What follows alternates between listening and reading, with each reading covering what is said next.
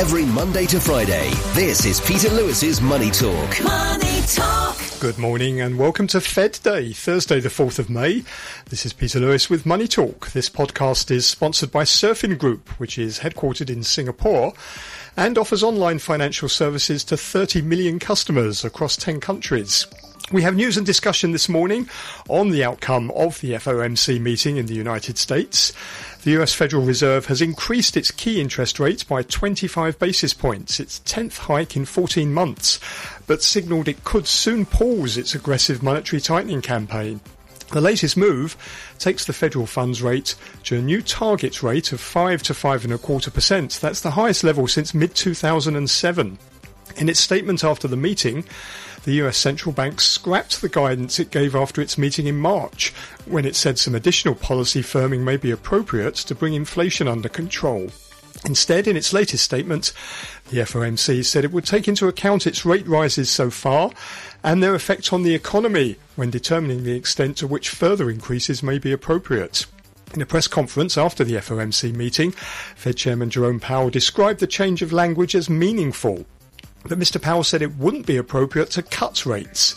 He said the FOMC had the view that inflation will not come down so quickly, and therefore the Fed won't cut rates until demand and labour conditions weaken.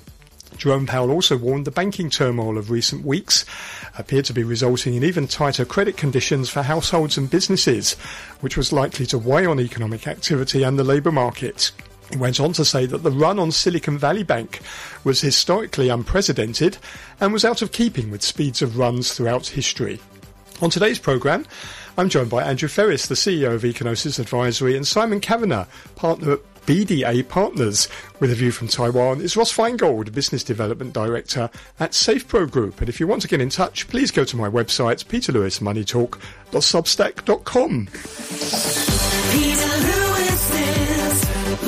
Talk. On Wall Street, US shares fell for the third day after the Fed raised rates for the 10th consecutive meeting. Stocks initially rallied after Jerome Powell signalled that a pause in the current rate hiking cycle was possible in June. But equity markets slipped into the red after Mr. Powell ruled out cutting interest rates because he didn't expect inflation to come down quickly enough. The S&P 500 dropped 0.7% to close at 4,091. The Dow closed lower by 270 points or 0.8% to end at 33,414. The Nasdaq Composite slid half a percent to 12,025. Shares of regional banks continued to slide. The KBW Regional Banking Index slipped 0.9% to its lowest close since November 2020. Western Alliance shares were down 4.4%. Shares of regional bank PacWest shed nearly 2% after losing about 28% the prior day, and the stock has plunged a further 54% after hours on a report that the bank is weighing a sale. Fears of an escalation of the banking crisis in the US sent Asian shares lower on Wednesday. Markets in Japan and China were closed for a public holiday. Hong Kong shares snapped a four day winning streak. The Hang Seng Index dropped 235 points, or 1.2%, to 19,699. The tech index tumbled 1.6%, hitting a seven week low at one stage in the session. And this morning, futures markets are pointing to further falls for Hong Kong stocks, with the Hang Seng declining another 148 points, or 0.8% at the open. Elsewhere in the markets, US Treasury yields ended lower. The US dollar finished the session at the lows of the day, down 0.7%, and oil prices continue to plunge with Brent crude oil down 4%. You can get more details on the latest market movements in my daily newsletter, which you'll find at peterlewismoneytalk.substack.com. Every Monday to Friday, this is Peter Lewis's Money Talk. Peter Lewis's Money Talk. Let's welcome our guests. We have our regular Thursday morning commentator, Andrew Freris, the CEO of Ecognosis Advisory. Morning, Andrew. Good morning.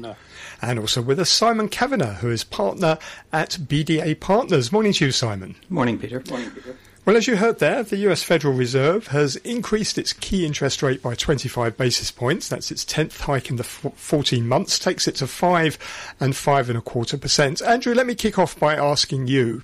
Um, do you think now the Fed has got it right and raised um, interest rates just enough to curb inflation, and now is the time to pause? I I'm going to use them their own words, not what uh, what I think. Uh, They'll say up to June we will carry on looking at the numbers. Remember, they want inflation at two percent. Inflation right now has fallen, and I'm using the CPI as opposed to the PCE, has fallen from six to five percent. It is still well, well above the two percent they're looking at, but right now real interest rates are approximately zero, whereas before all this time were negative. In other words, the rate of inflation was higher than the nominal interest rates. Not that this is a hugely significant number, but uh, if one uh, sort of clutches straws in the wind, that makes uh, some sense. So now, whether they are going to stop increasing will depend uh, whether between now and June the inflation continues to, to come down. In other words, if it is coming down, I think they will go on a halt. But if you Despite the were, fact that they are nowhere near the 2%. Okay. so if you if you were to put your neck on the block here, do you think uh, an in, interest rates which are now five percent to five and a quarter percent, um, is that enough? Is that going to prove enough to bring inflation back to the Fed's uh, two percent target? Uh, yeah, unfortunately, I'm going to put my head on the block uh, because of the significant drop between one month from going down from six to five percent, and the fact that uh, the banking crisis has led to a significant tightening of credit, and the Fed will not want simply to add onto that. You can't blame the federal on uh, the Fed. That has nothing to do with that. Blame the federal on the people that were managing the bank and not the Fed. Okay. So the Fed will not want to add on to that. So the answer is, yes, I think we might see rates being held in June, but not cut, of course.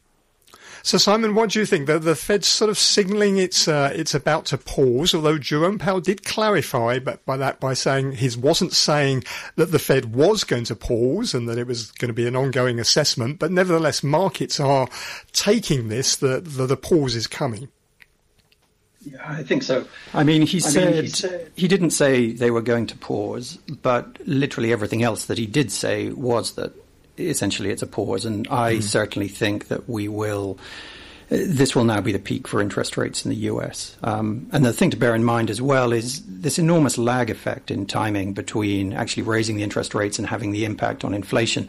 And I mean, the IMF just last October gave a sort of an updated analysis and they reckoned that it takes sort of 12 months um, for interest rates to have an impact on growth. And then, I mean, honestly, sort of three years to have an impact on inflation. So um, the Fed, to some extent, is is fighting blind. It's doing something now which is really only going to have an impact in the future. And as Andrew says, I mean, there's quite a lot of underlying weakness in the economy. So yes, I think we're definitely um, as high as we're going to go. We're not going to drop um, until the data starts to improve, but at least we're going to have a period of stability where there will sort of no longer be concern that interest rates are going to go up. And I think that period of stability is going to be very important for the US economy and overall um, investment. So let me ask you the same question I put to Andrew and, and get you to put your neck on the block. Interest rates at 5% to 5 and a quarter percent. Is that going to be enough to bring inflation back to the Fed's 2% target? Yes, I do. Um, but I think it will take some time, and interest rates will probably stay at this level for the large part of the remainder of the year. Andrew, the thing is, though, the markets are going further than this. Then, and, and they've been doing this for a while, haven't they now? And by markets, I mean, if you look at investors who are trading in the federal funds futures markets, um, they've been saying for several months it's not just going to be a pause, it's going to be by the end of the year. At the moment, though, those futures are pricing in 50 to 75 basis points of rate cuts by the end of the year. Um, do you think that's realistic? Uh, forwards uh, have been uh, traditionally pretty useless in forecast and interest rates.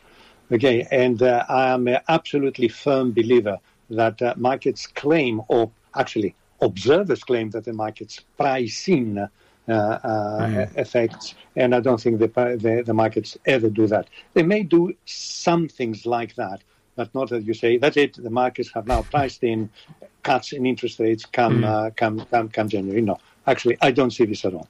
Okay, I mean, not I mean, I'm not a believer in forwards being uh, accurate forecasters.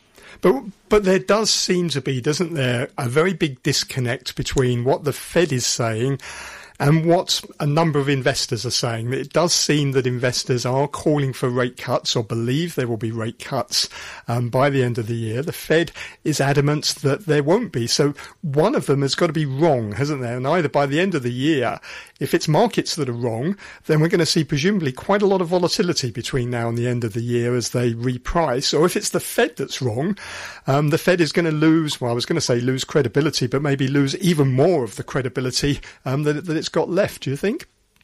Gosh, uh, Peter, this is terrible. You know, I think I'm going to have it my way. In other words, I'm going to uh, eat my, my, my pie and have it. Now, co- consider this. If I believe that forwards do not really price anything, okay, they, they are just pricing right now things. They are not going to tell us what's going to happen at, uh, at, the, at the end of the year. If I'm right, okay, and as we're going on towards the end of the year, inflation is coming down and the Fed is feeling happy with its pause, okay, then it will simply will not increase any further. Now, deep breath. For nearly six months now, the equity markets have been going on to the races. As I've told you, my favorite uh, Bloomberg chart is the one where practically everything is green year to date in US dollar terms in practically every single equity market except that of Hong Kong, Thailand, and Malaysia. So, what I told you, in the last six months, the markets were absolutely happy with the expectation that the Fed has stopped increasing interest rates. Ta-da! They just did. So what this tells me, it tells me precisely that. Mm. Don't look at what they are telling you. Don't even now look what they are actually doing. yes, there is a big disconnect. And what can I do about this? Okay, I can simply say clearly the markets were not paying, either were not paying attention or they knew something that we all collectively didn't. But for us to sit happily here and say everything is priced in, no, it ain't. Mm, I suppose markets being markets, you if you think they're wrong, you can always take the opposite side of that. Yeah, I, I you know, uh, uh, markets. It's it's always very easy for people to say markets are wrong because if they are wrong and they do something, then they get it right. And of course, that's not the case. Okay, all I can say is markets are. Hmm. Stop. So, Simon, what do you what do you make of this disconnect between what markets, stroke investors, are anticipating between now and the end of the year, and what the Fed is adamant about? They are saying over and over again, don't expect rate cuts. I think the Fed is very much trying to just manage expectations, and on the part of the markets, it's really wishful thinking. Um, they want everything to go back to sort of the rosy scenario that we had for a very long period of time of uh, low interest rates and growth, and really no sort of underlying macroeconomic concerns. Um, so I do. I, I think it's it's wishful thinking. We'll just have to wait and see how things pan out. The sort of geopolitics will come into play, and um, various other aspects within the US um, as we sort of gear up towards the presidential election, and we've obviously got the, the debt ceiling discussions coming up in the future. All of those will have an impact.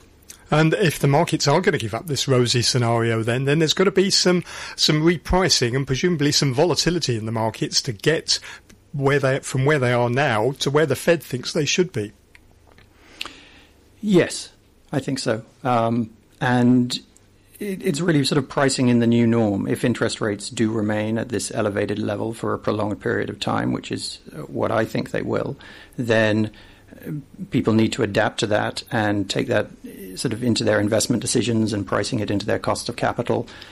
And um, that sort of general approach, and it, that just takes its time to work its way through the system. Um, Uh, Do do you think maybe the Fed has gone too far? There are some people who are saying that today. Lawrence Yun, who's the chief economist for the National Association of Realtors in the US, says the 25 basis point rate hike is unnecessary and harmful um, amid what is clearly decelerating um, inflation. Do, do you think maybe they have gone too far? I think we'll only know that with hindsight. Um, really, when when we see how quickly inflation comes down and um, and sort of what the impact will we be able to look back and go actually we could have stopped at sort of four and a half rather than going up to five and a quarter. But I mean the realtors are somewhat sort of self-serving. The housing market in the U.S. will be one of the first to be impacted by the increase in interest rates. The commercial real estate market is um, showing signs of weakness as well in the U.S. So um, yeah, they're feeling the pinch, and that will have knock-on effects certainly. Andrew, there's two other considerations that maybe the Fed took into account here. The first one was obviously the weakness in the uh, in the regional banks, and, and these rate hikes seem to have sort of upended the balance sheet of quite a few of these small um, regional banks. So we've had four banks now go under. A fifth is sort of teetering on the brink. See, uh, J.P. Morgan's CEO Jamie Dimon was saying the crisis was over, but it, it doesn't seem to be, does it? Well, I, you know, unless, sorry, Peter, this, this this is an evasive answer. Is unless we know how big is the flow of deposits out of those banks, and uh, how poor their asset structure is, and what caused this to be poor. Is it just huge holdings of treasuries, like it was with the Silicon Valley Bank, or simply a lot of uh, lending to to the property sector? Which is uh, much more ambivalent and much more can be nuanced. I really wouldn't want to, to say anything without having the data, other than saying, yes, no doubt some of those banks uh, are having problems, and I want to know why they're having problems. I mean, it, it does seem to when when you get on to now five banks failing in a few weeks, it seems to suggest that it's more than just a, a sort of an idiosyncratic problem that the regulators and the Fed has been saying, and that maybe there is some systemic problem with these regional banks or, or their business model. Well, uh, Peter, my God, you are incredibly, uh, well, let's say, well read and educated. This is straight out of the importance of being earnest. To lose one bank, it's unfortunate. To lose five, smacks of carelessness. yes. Well, you that's your best Oscar Wilde, isn't it? yeah, precisely. And uh, yes, also, I'm, I'm, I'm imitating badly Edith Sitwell, but never mind. Okay. Simon, I mean, how how big a problem is what's going on in the regional banks? I mean, we, it looks like you know four have gone already. A fifth one is sort of teetering on the brink. It, it's not just a, a one-off, is it? Yeah, yeah, it, it is. The Fed has taught us, in fact, to expect that uh, if it looks bad, uh, they will step in and do something about it. Uh, you know, I, I, I know it is repetitive, okay, but uh, I don't think they will simply now draw a line and says, well, you know, they can they can carry on coming down. Given also the fact that they said they are not going to cut interest rates, they might have said, well, tough, but now okay, we're going to get through easier times. They said we're not moving until June plus. So I think if it is a real case, they will intervene again. Yeah, and I mean to add to that, I Jamie Dimon's comment again is somewhat trying to sort of wishful thinking on his part. He's It's self-serving as well, isn't it? Exactly. He wants to make to to restore stability to the sector, um, and he obviously and he knows as well he can't go around just gobbling up all the failed banks uh, because he's the only one with the capital. But I I don't think it's over yet. I think we'll see a period of consolidation amongst a lot of the regional banks. Um, I think many more of sort of depositors will now be waking up to the sort of FDIC, the uh, Federal Deposit Insurance limits of sort of $250,000, and there will be increasing withdrawals from a lot of these regional banks as people spread their money around. Um, PacWest is, I mean, relatively small, um, 30 billion in deposits, but um, has fallen over very quickly, as did Silicon Valley Bank. And Jerome Powell, as you mentioned at the start, said that this was an unprecedented um, swift failure. And I don't think that that's over yet. Um, and on back on that sort of real estate point, Charlie Munger, uh, Warren Buffett's business partner at Berkshire Hathaway, came out just a few days ago to say that he thinks that there is significant um, bad loans in commercial real estate within um, the, the U.S. regional banks, and that's partly a sort of knock-on effect of the weak economy, but also the gradual sort of shrinking of retail bricks and mortar in the U.S. Um, and essentially, with higher interest rates, those loans are either falling into default or the valuation of those properties used as security are having to be repriced. So is that where the next crisis could be? Because several people have been talking about commercial real estate in the US, not just Charlie Munger, although his comments have got a lot of attention. Do you think that's where the next uh, crisis could be, or how this banking crisis could spread, and people start looking more closely at, uh, you know, the value of these commercial properties and just who's holding the loans on them? I think there would certainly, if I mean, if I was the regulator, and I'm sure they're doing this, is going around all these banks and asking them to look very carefully at their balance sheets, and there'll be a lot of internal assessments and uh, risk management scenarios to find out what the problems are and then hopefully taking preemptive actions to uh, correct that or stem the issues and whether it involves injecting some capital into some of these banks to just really provide reassurance. Um, well, I think we'll we'll see, but the, uh, I'm sure the Fed um, will take action. Andrew, how much is this feeding through to the real economy? This problem in the real estate, uh, in the in the regional banking sector. Jerome Powell was talking about uh, a, a, tightening of credit conditions that maybe, um, you know, we're going to see tighter regulations on these banks. It'll be more difficult for them to lend, or maybe they'll be more unwilling to lend. How much is that tightening sort of financial conditions in the United States? Uh, we have to keep in mind that, uh, as we have already heard from my good friend here, that uh, all these things take time to feed through. Now, we are looking at unemployment and employment that seems to have stabilized. Uh, retail sales appear to be quite uh, quite strong, quite quite quite good. Uh, investment not so, and the last numbers we had uh, of the GDP in the states, of course, these are very much looking backwards. Uh, the consumption side of the economy we're doing we're doing well. So the answer is, is it is still clearly not pushing through. Otherwise, the rate of inflation will be coming down much faster. It is pushing through relatively slowly. Mm. So, uh, unfortunately, I, you know, God, I sound like an economist, and um, I'm having it both ways here. The Fed seems to be having it its own way in the sense that they said we're not going to cut, and uh, we we may increase, but it is unlikely.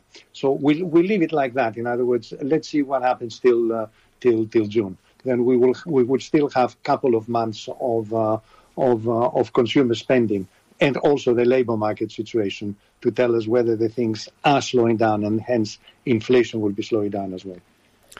Um, Simon, the other the other problem looming is the uh, the debt ceiling. The Fed's raising rates just as the Treasury is warning it could run out of money uh, to service its obligations by, by June the first if Congress doesn't raise or suspend the debt limit before that time. And this debt ceiling fight it, it's causing all sorts of kinks in the bond market, isn't it, for debt maturing around that time of this impending default. So the yield curve is inverted. That puts in, in itself further pressure um, on banks. So how big an issue is this? Well, we, we see this whenever it sort of comes up and they start hitting their limit. It's uh, sort of the political party, whichever's in opposition at the time, dresses this up as fiscal prudence, but really it's um, um, it, it's politics at play. And I mean, the one of the things to bear in mind is when Kev- Kevin McCarthy um, became Speaker of the House, he did so he had to make a number of concessions to sort of various rebels on the Republican side, and one of those was that he would extract his pound of flesh from um, from the Democrats in return for raising the debt ceiling.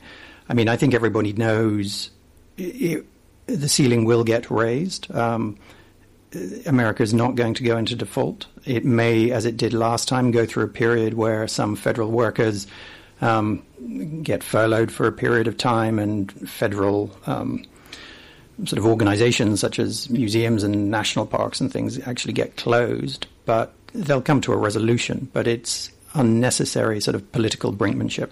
So you seem pretty confident that this is all going to get resolved, even be albeit maybe at the last minute, as, as it has done in the past. I think it will do. Um, how it's going to get resolved and who's going to have to um, make their concessions, and it's really extracting as much sort of political damage, damage against the yeah. other side ahead of the presidential election. That's really what both parties are trying to do. The Republicans are going to try and maximize that, and the Democrats are going to try and uh, limit the damage.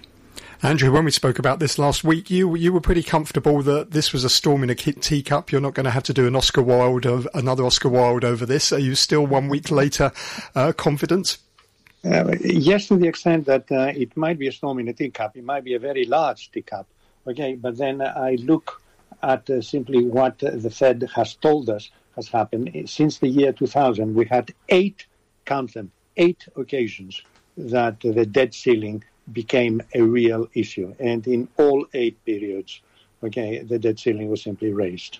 Mm. Uh, it, it, it isn't a matter that the United States is too big to default.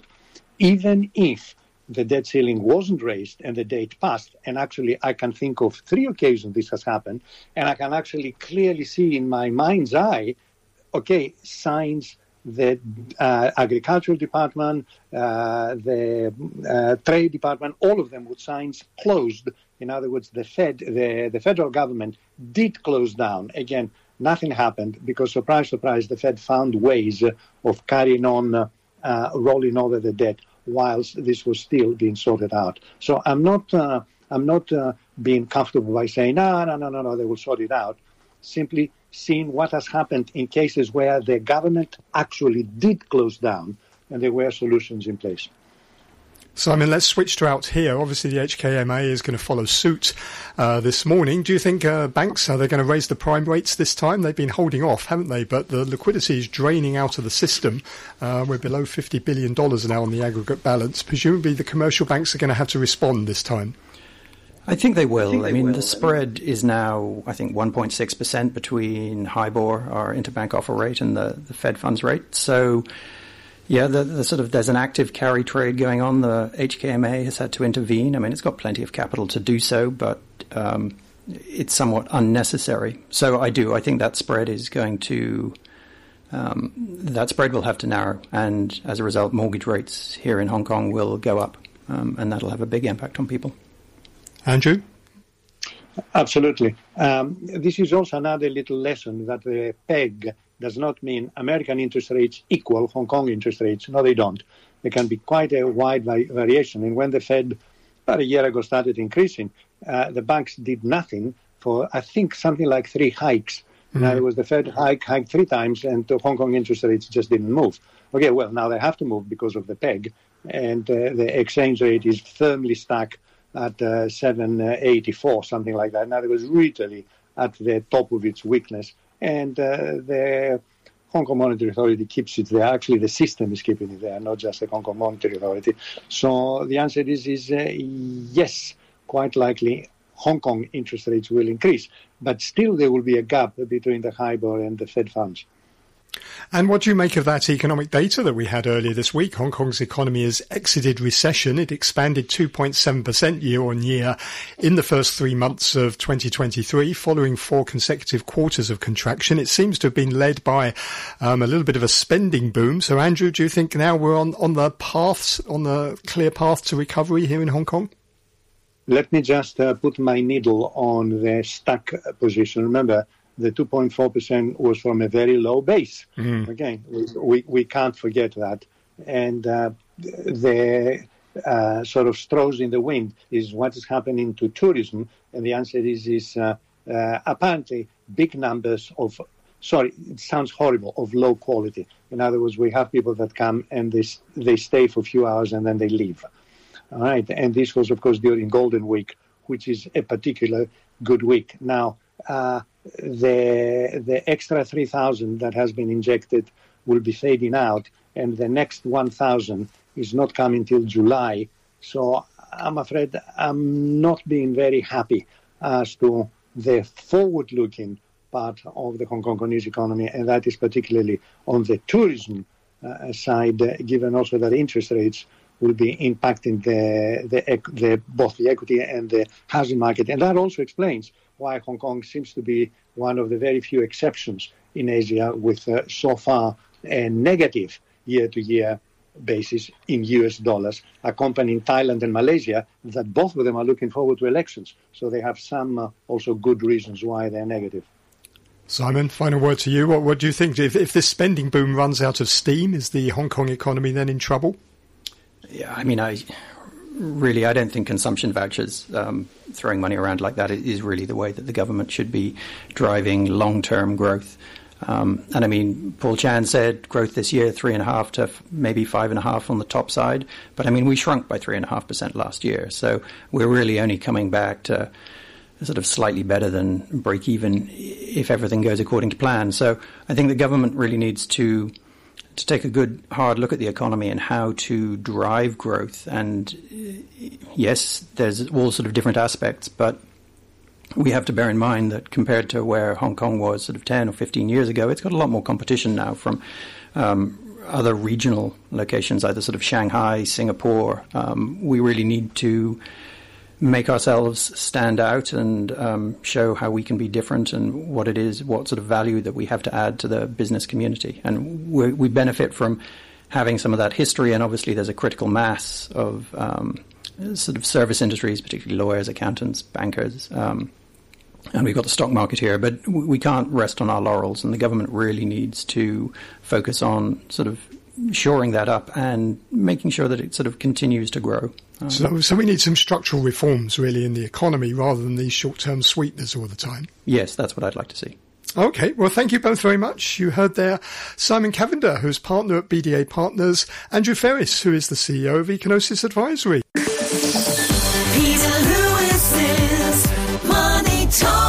I'm joined now by Ross Feingold, who is Business Development Director at SafePro Group over in Taipei. Good morning, Ross. Good morning. Well, as we've heard there earlier on in the in the program, uh, the Fed has raised rates by 25 basis points, but signalled that a pause um, could be coming. So, what's your assessment of what they've done? Is this the right thing to do? Uh, I've heard there's a U.S. election coming up uh, about a year and a half from now. So, as much as the Fed likes to say they're they're independent of politics, uh, I mean, of course, they're sensitive to the political calendar as well. So that might be a factor in in the the signal that they're sending. I mean, they, they've, they're sort of doing this at a time when inflation is still um, still high. So although they've got interest rates at five percent to five and a quarter percent, that's pretty well where inflation is um, at the moment. So you know, the data suggests that they've still got further to go.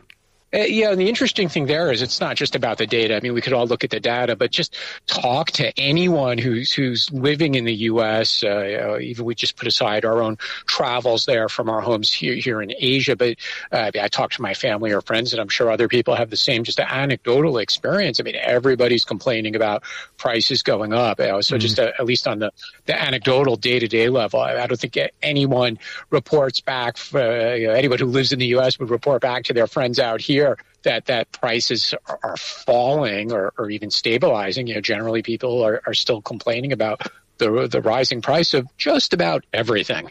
And who do they blame for that? So are, are they blaming the Fed? Are they blaming the Biden administration? Who who do they blame, if anyone? Well, uh, according to the polls, uh, I guess most people are going to blame blame the Biden administration. I mean, fortunately or not, for those who are in charge at, a, at any particular time, I mean, any kind of bad economic news is just going to be blamed on them. But uh, uh, even to, to make a more dispassionate political observation, uh, half of the electorate is going to reflexively uh, blame the Biden administration because they didn't vote for uh, Biden. Uh, So, uh, and not only that, it, it, it's easy. Again, I, I'm saying this not as a partisan, but somewhat dispassionately. Uh, and we see the messaging that does come from Republicans in Congress or, or uh, Republican uh, pundits and analysts on television uh, or, or in, in, in the media. Uh, they, they point to some of the energy policies, uh, which were, were very different from some of the Trump administration policies, especially with regard to domestic production. They point to the so-called Inflation Reduction Act and some of the other spending bills that were passed in, in, in the first two years of the Biden administration when the Democrats controlled the House and the Senate. And they say that that contributed to, to the rising prices. It did not help resolve the situation. And uh, uh, this sells well. So even if we, we disagree with it as a matter of economics, uh, but, but politically, that sells very well. So to go back to your question, sure. Uh, the starting point is half, half the electorate is, or the public is going to blame the Biden administration. And there are probably even people who voted for Biden who, who are going to blame him anyway, because again, they blame who's ever ever in charge, and that's why we see uh, the poll numbers for Biden, whether it's uh, generally, are you satisfied with the administration, uh, right track, wrong track for the country? I mean, the numbers are just not good. Mm, but presumably there's another group of people who do benefit from some of these policies, particularly low income people who say, you know, the economy as it stands and as it, as it has been for decades just simply isn't fair. Um, it, it cuts out a lot of people from benefiting from it. Only a certain group, a small group of people really benefit and therefore the government should and has been doing things to try and even out some of those inequalities. That, that's a great point, but it, it's not necessarily a winning point as a matter of politics. Again, you know, half the electorate is not going to be voting on that as an issue. Maybe the, the, the culture war issues are, are very powerful uh, in the last few election cycles. They'll they'll continue to be again in, in, in next November, November 2024 as well, uh, depending on what one's favorite culture war issues, whether from the conservative side or from the progressive side.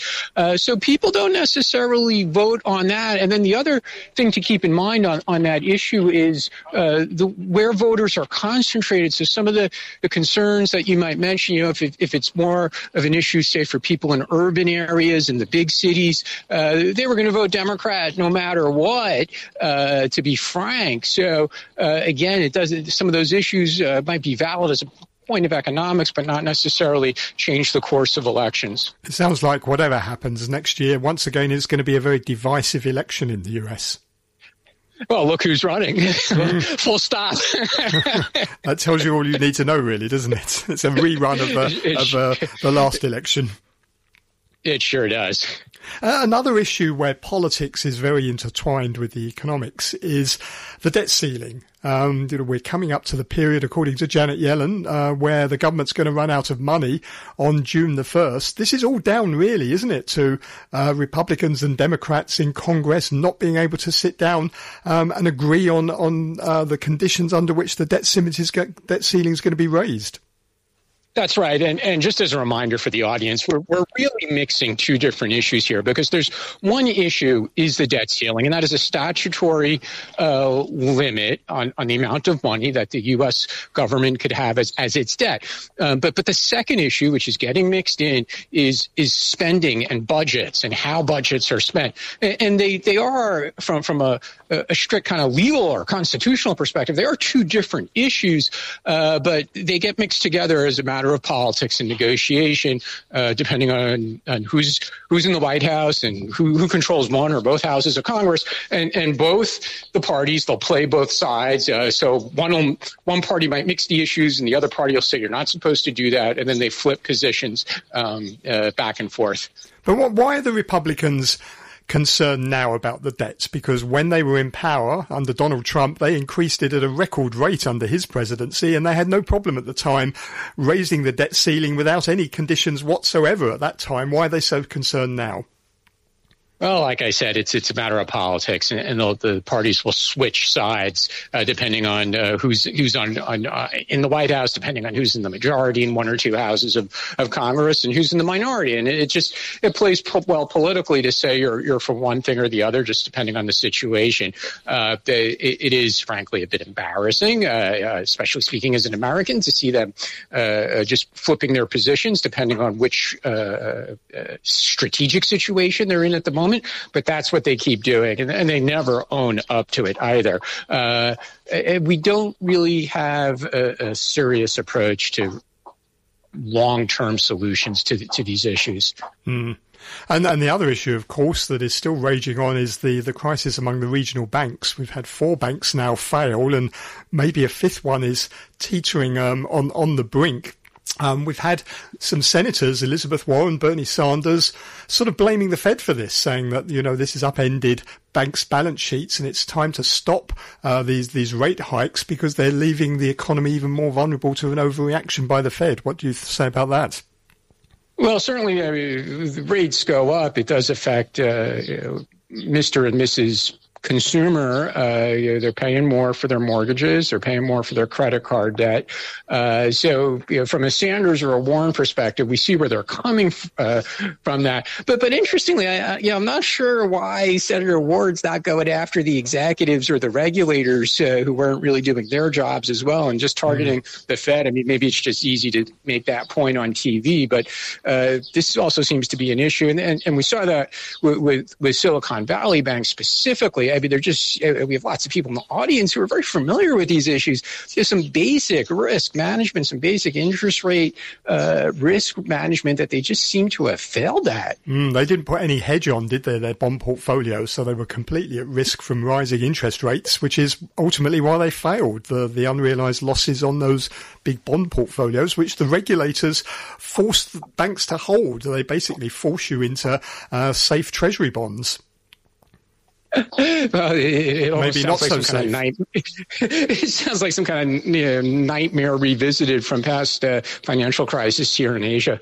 Mm, but can, can the regional banks survive this? This because it, it sort of suggests there's something wrong with their model, doesn't it? Where you have these banks that are not small, um, they don't fall into the category though they're too big to fail, but maybe just below that. But they have these very concentrated customer bases, um, you know, a business model which is very focused on a certain sort of consumer uh, group, lots of deposits that are uninsured. Can can this continue? Uh, I would say we need to revisit this in a few years. And the reason why I, answer that way is simply because we're, we're in a period of, uh, it, hasn't happened as fast as people might have thought, but we're still in a period of great change in, in how people access financial uh, services uh, because of the growth of, of online financial transactions. Uh, the, the use of cryptocurrencies is a factor as well. P2P uh, lending and, and, all these various other factors. people maybe three, four, five years ago were predicting some kind of revolution in the short term. I think that process is still playing out, uh, including the regulatory approach to those issues as well. Uh, so, what the, the long term space is for those the banks in, in that in that segment, I, I, think it's just it's just an unknown at this point. But uh, yeah, they're going to have some great difficulty uh, surviving. And let me ask you finally, what's going to be the impact here on Asia of this latest rate rise? Well, we're, we're probably going to hear a lot more people talking about things like uh, moving away from the dollar and, and, and trying to uh, uh not uh, be so reliant on events in the United States. I mean, politically, again, it's it's a moment for, for China or the BRICS to be making those arguments, and we see them doing that. How successful they'll be, I, I don't think uh, many of us feel that that the yuan is going to uh, overtake the dollar, and you know, for reasons we all know very well, and, and that's going to be a very long and slow process. But we're going to hear that message a lot about various kinds of risks presented by the United States. Uh, but the thing to watch there is to see is that message going to be coming more and more, not just from China, uh, but from other countries in this part of the world that, that are, are significant players in the global economy, uh, you know, potentially even countries with great relationships to the United States, like Japan and Korea. Uh, but we also hear it uh, from countries like Indonesia and Thailand as well. Okay, Ross. Well, thank you very much. Always good to talk to you. That's Ross Feingold, who's Business Development Director at SafePro Group. Thank you very much for listening this morning. Don't forget to take a look at my daily newsletter, which is at peterlewismoneytalk.substack.com. I'll have more business and finance updates for you tomorrow. Joining me to discuss them are Francis Lun, the CEO of Geo Securities, and Carlos Casanova, who is Senior Asia Economist at UBP. And with a view from Australia is Toby Lawson, Director at Staten Advice. Have a great day. Money Talk